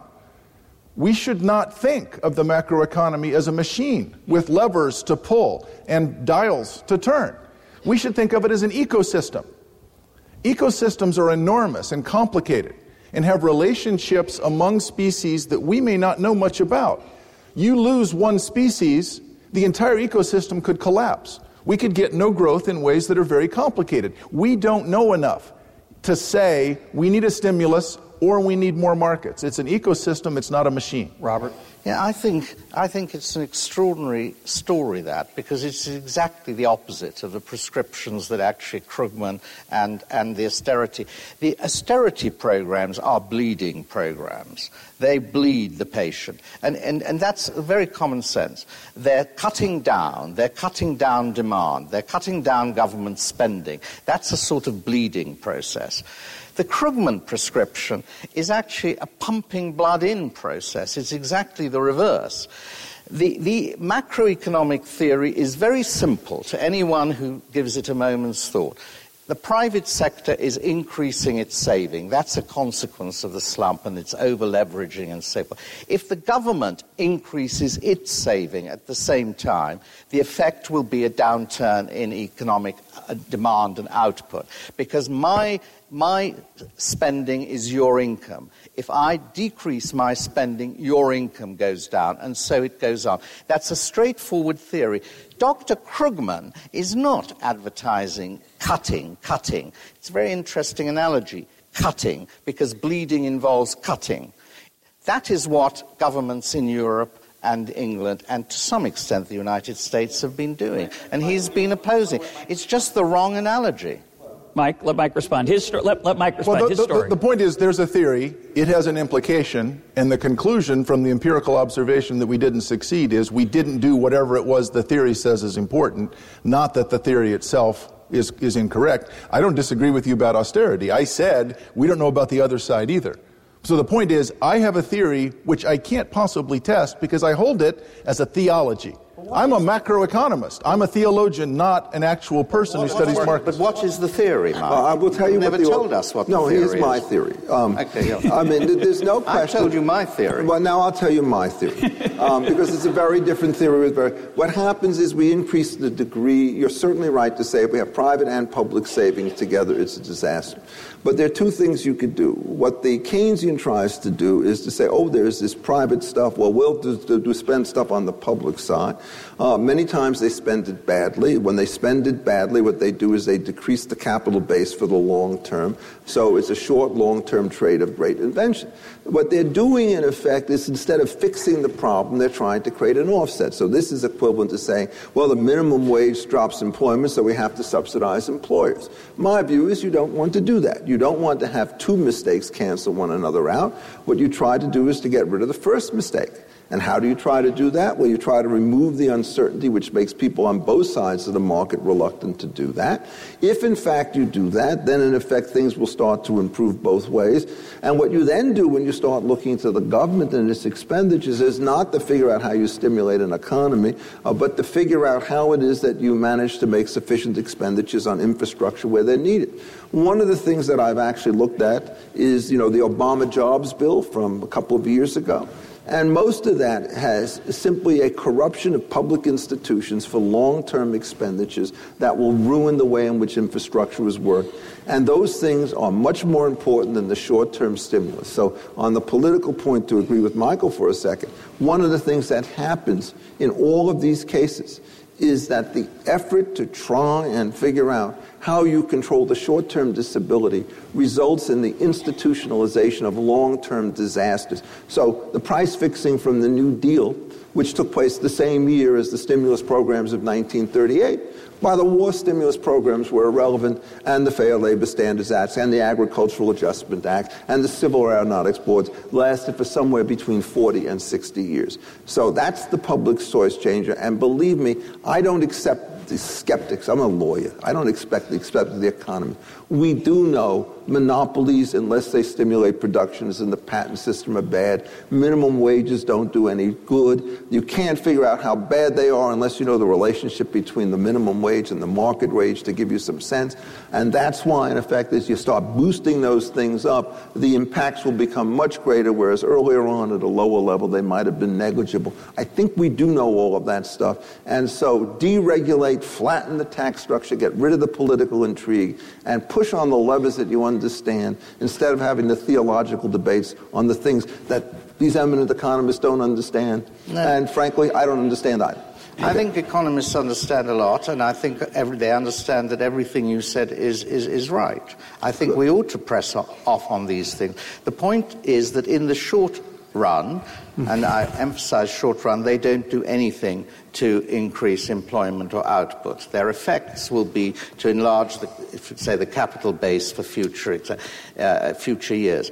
And a short run that lasts five or ten years, in which the economy is seriously um, mm. uh, depressed or, or underemployed, um, and in which the fiscal policies seem to be failing, is actually to risk um, a, lot of, a lot of political damage to your system.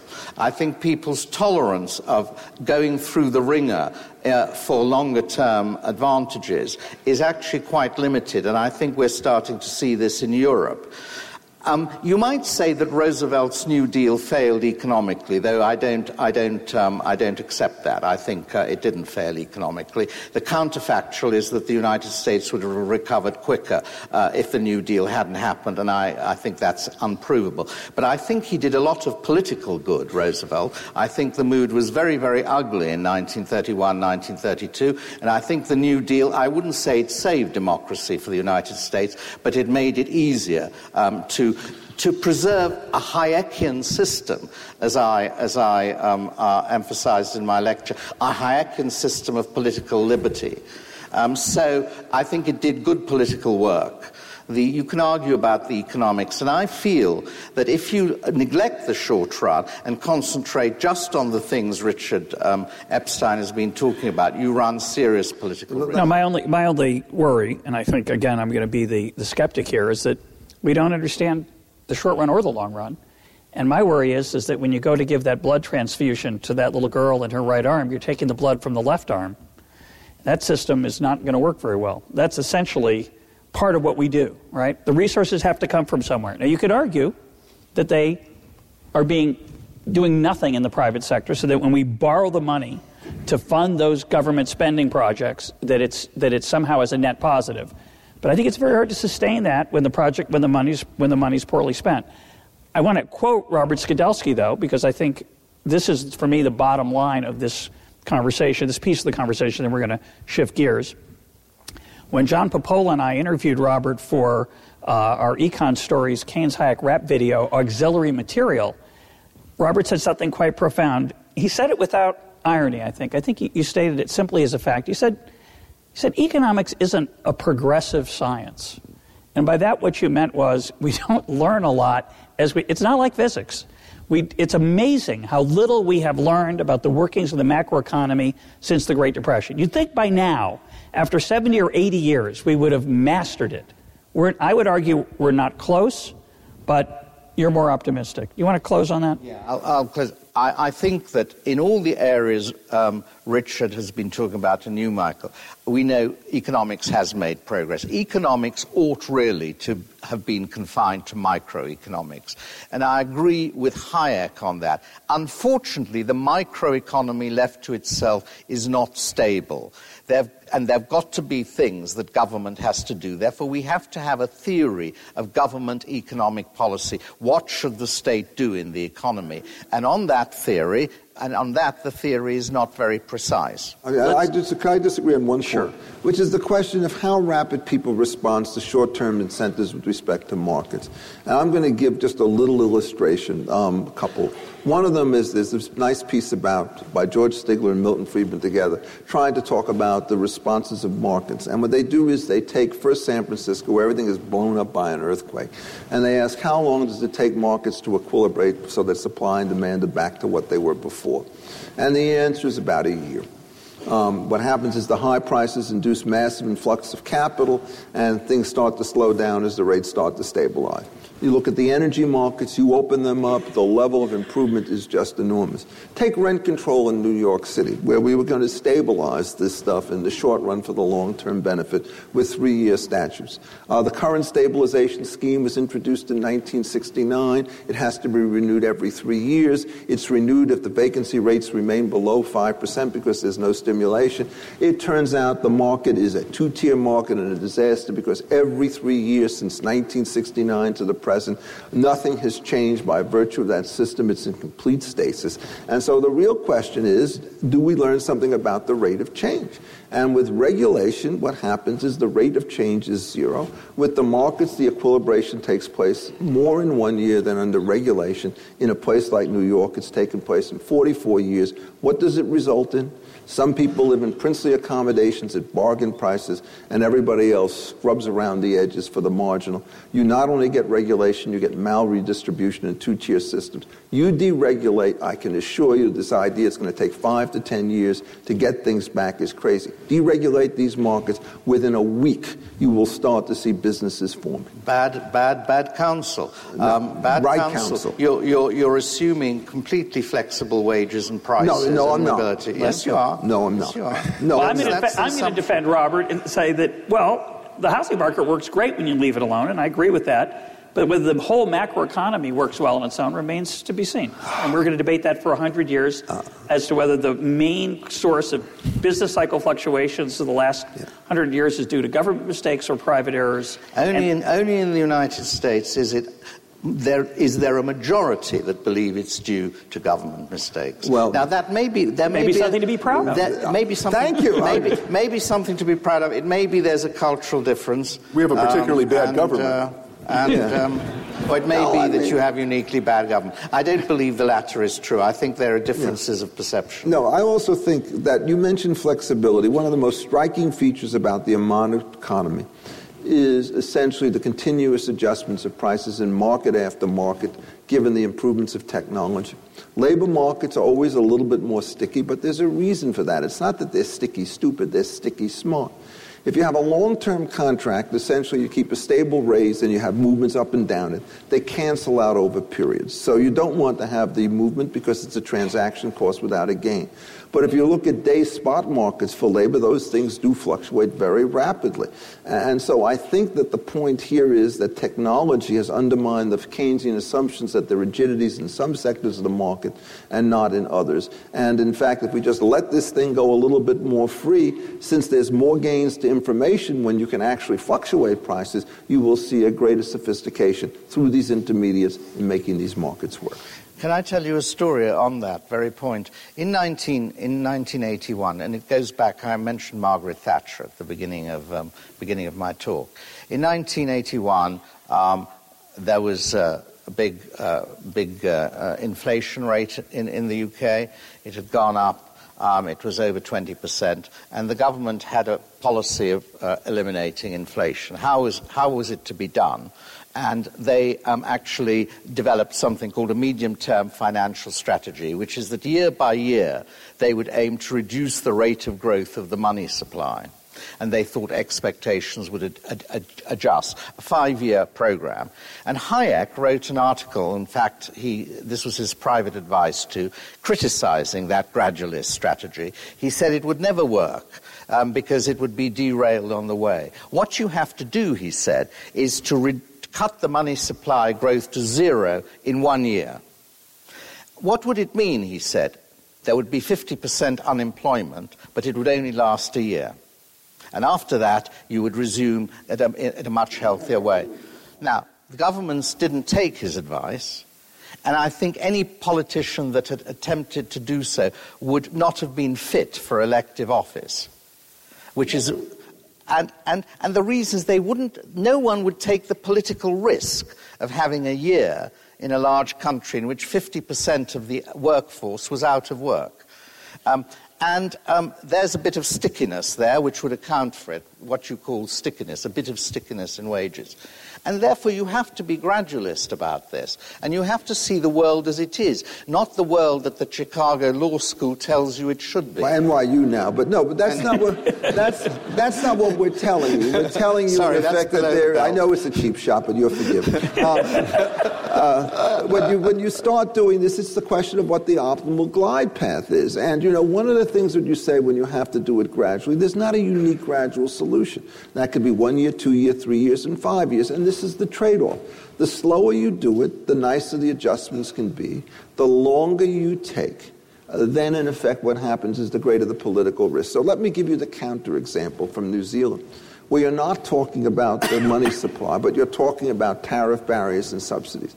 Uh, the greatest achievement of that country was by Sir Roger Douglas in 1986, and I'll tell you how he described it afterwards. He said, First, I got rid of one of these darn subsidies and tariffs, and everybody said, I'll never do it again. I said, The hell with them, I'm doing it again. He said, I'm just going after one after another because the moment I slow down, he said, the rats will cease jumping from the ship and will try to organize a counter revolution. Now, this is the difference. When you remove barriers to exports and imports, you don't have the 50% unemployment rate. These are unambiguously positive situations. So you can't take the prescription that you would apply to the macroeconomic stuff and apply it to the microeconomic stuff, trade policy essentially, where in fact the opposite conclusion actually probably is more accurate. So, so to some extent, our and you agree with that, right? Yep. So to some extent, our disagreements are micro and macro. Uh, but I, we've only got about five minutes left, and I, and I want to ask one question of each of you. I'm going to try to give a one and a half to two minute answer. I don't think we'll have time to debate it, but it's a, it's a key question we haven't touched on, which is inequality and redistribution. A lot of people would say, they used to say before we had a, the Great Recession, well, capitalism's great, but it, it leads to inequality. And I want, I want to ask each of you, what is government's role, in your mind, in changing the natural results of inequality that, that will result from capitalism? Well, I'm going first, and uh, let me just state what the dilemma is. If, in fact, you have greater inequality from an initial position where both parties to a voluntary exchange, for example, are made off, are made better off, or large numbers of people, all of whom improves, do you have a problem if you go from a society that starts with everybody at 10 and moves to one where one person is 11, 12, 13, 14, and all the way up? To an economist, or at least a classical economist, that's a Pareto improvement. But there are always troubles about the distributional side if it gets too extreme.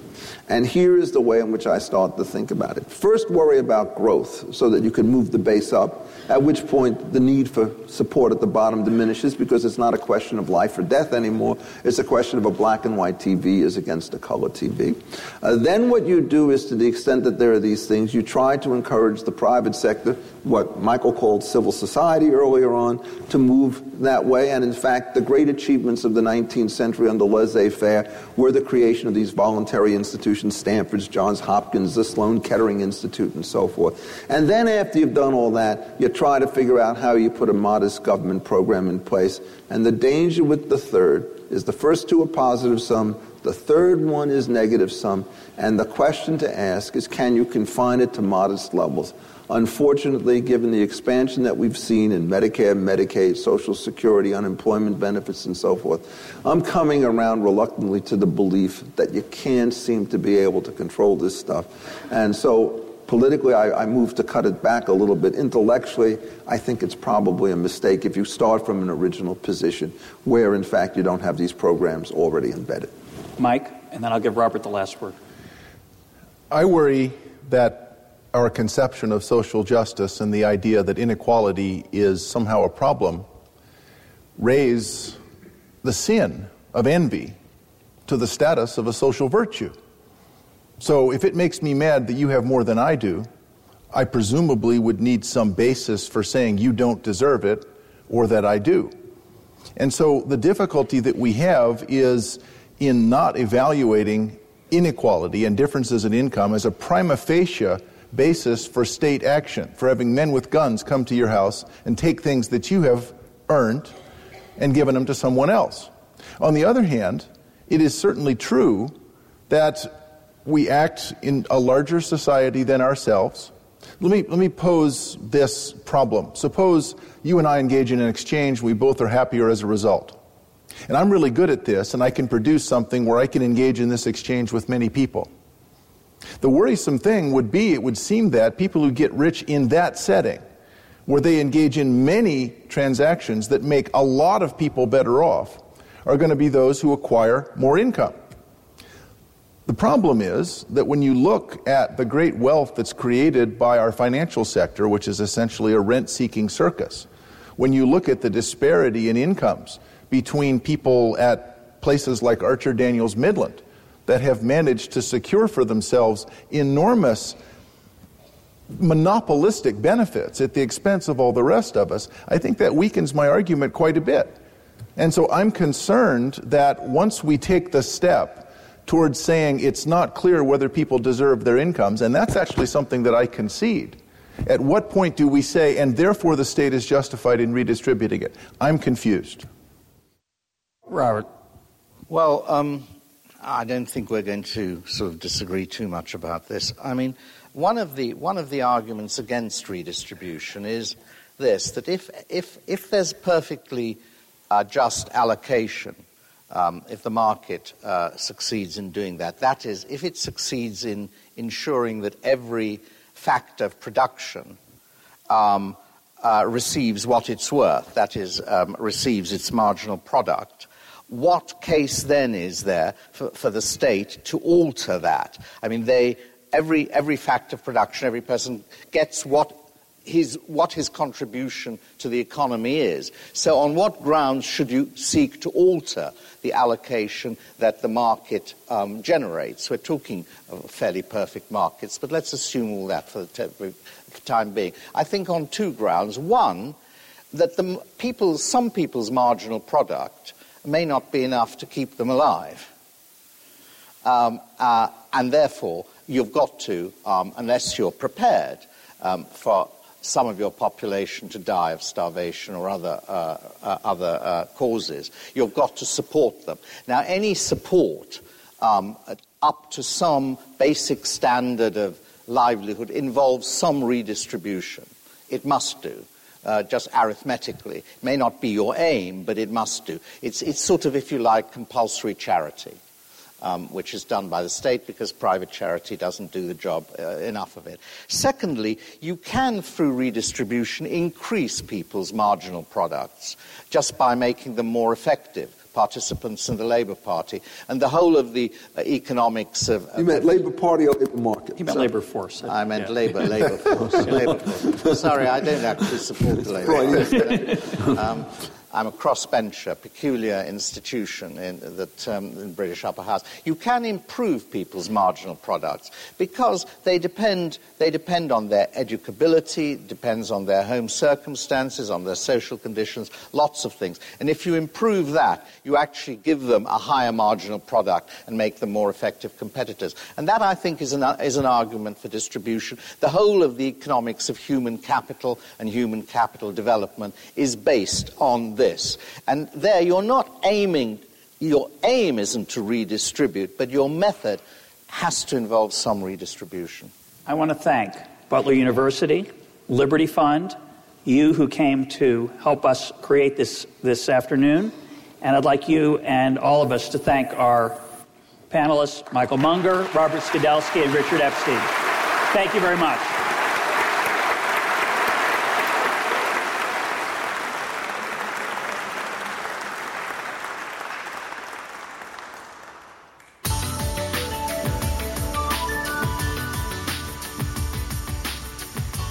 This is Econ Talk, part of the Library of Economics and Liberty. For more Econ Talk, go to econtalk.org, where you can also comment on today's podcast and find links and readings related to today's conversation.